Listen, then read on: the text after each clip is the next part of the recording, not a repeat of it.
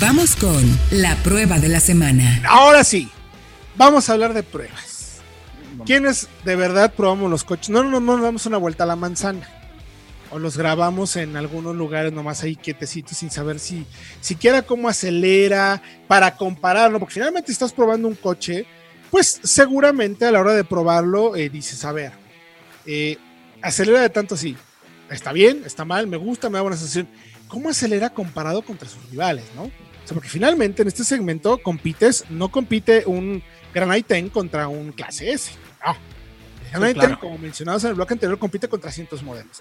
De esos modelos, ¿cómo es su nivel de equipamiento, calidad de materiales, acabados, eh, comparación de costo de propiedad, de uso, eh, en fin, cómo ese tipo de cosas ayudan a que finalmente tengas un buen análisis.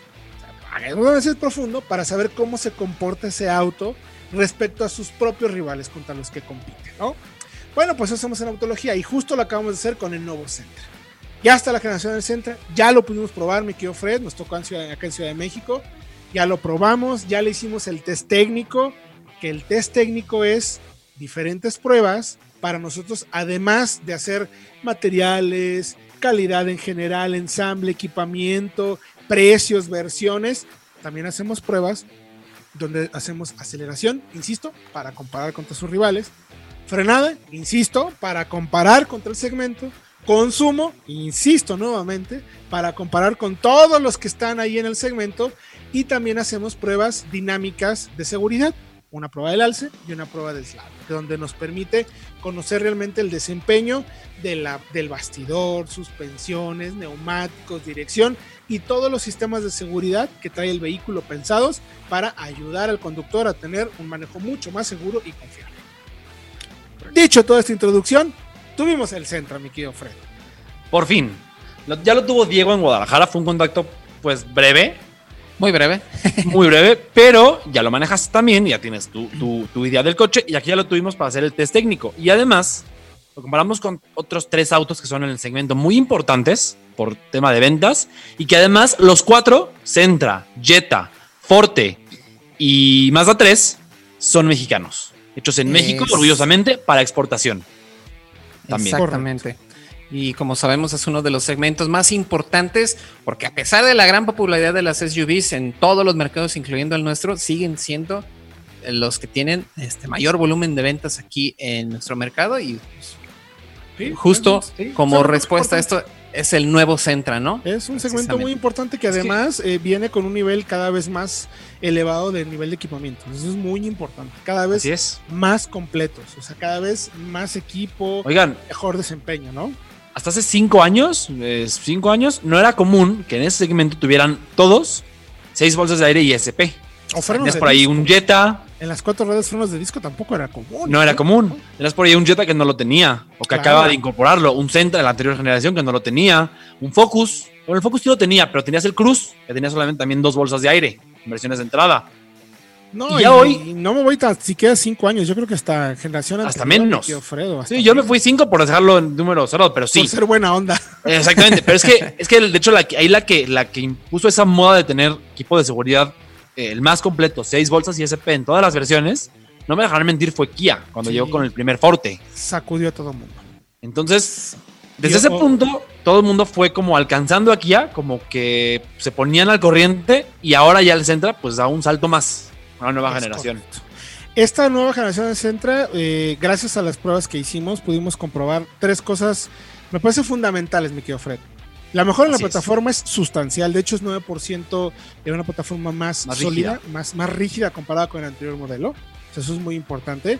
Eh, considerablemente mejor, o sea, la calidad de insonorización, la calidad de marcha, eh, cómo se maneja el vehículo, mejora considerablemente.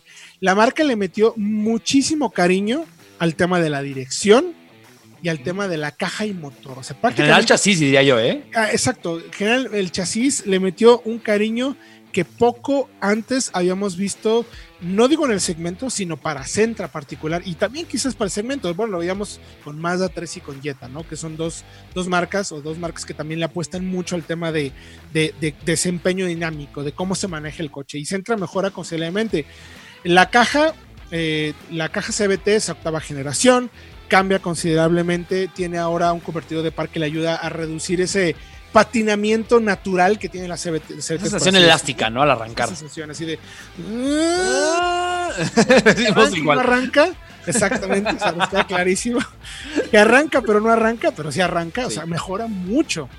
Mejora mucho también la dirección.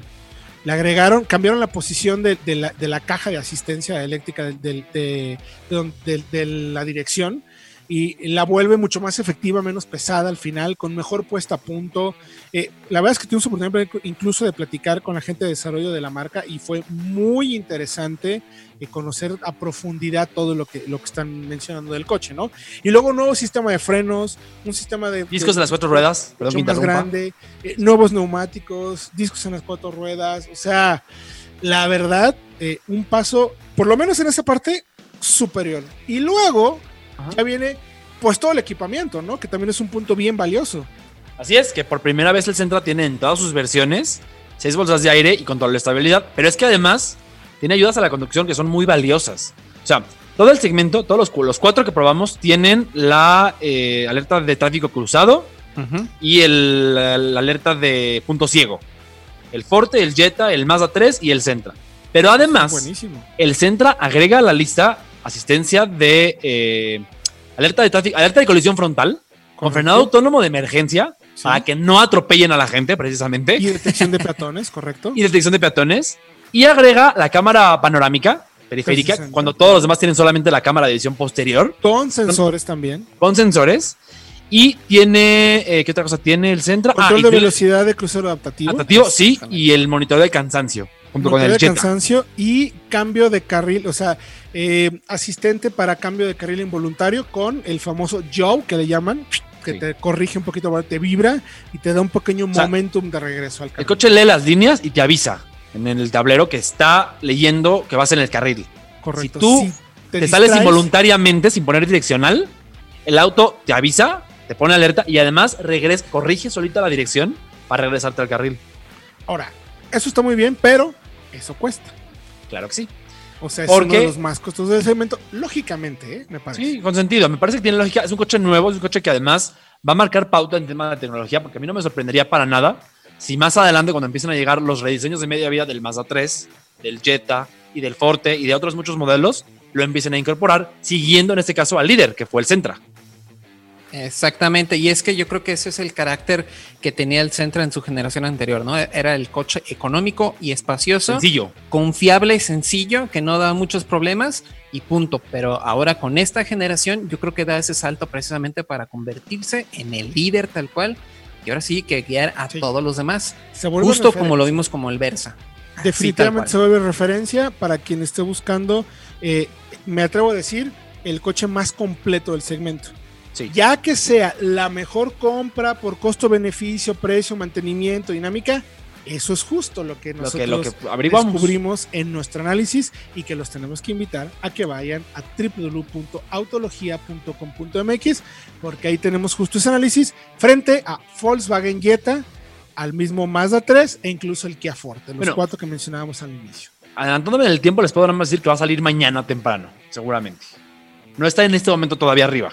Correcto, pero mañana. Pero mañana está. mañana primera hora, ya Mañana está. Es correcto. Este, y bueno, sí, un Sentra muy mejorado. Nada más yo quiero hacer mucho énfasis porque es que el chasis es fantástico. O sea, lo llevé de regreso por la libre de Toluca a México. Es una carretera curvosa, una carretera sinuosa, eh, retadora realmente. Y el chasis está no tres, sino seis pasos por delante de la generación pasada. Y ya está al nivel de los mejores, que son precisamente los, los que contra los, los- los que lo comparamos. El Mazda 3, el Jetta y el Forte. Correcto, que son también consideradas las mejores compras. Toda la información www.autologia.com.mx. Gracias, mi querido Diego Briseño. Muchas gracias a ustedes. Recuerden que si no tienen que salir, quédense en casa. Nosotros les llevamos toda la información. Mi querido Fred Chabot, gracias también por el día de hoy. Gracias a ustedes y vayan a ver el video mañana temprano. Mañana video y comparativo. Finalmente regresamos. Test técnico comparativo Centra, Kia Forte, Mazda 3 y Volkswagen Jetta en sus versiones top 1 de sector Ocampo. Esto fue Autología Live. Nos escuchamos próximo jueves, 8 de la noche, aquí en el 105.9 de FM.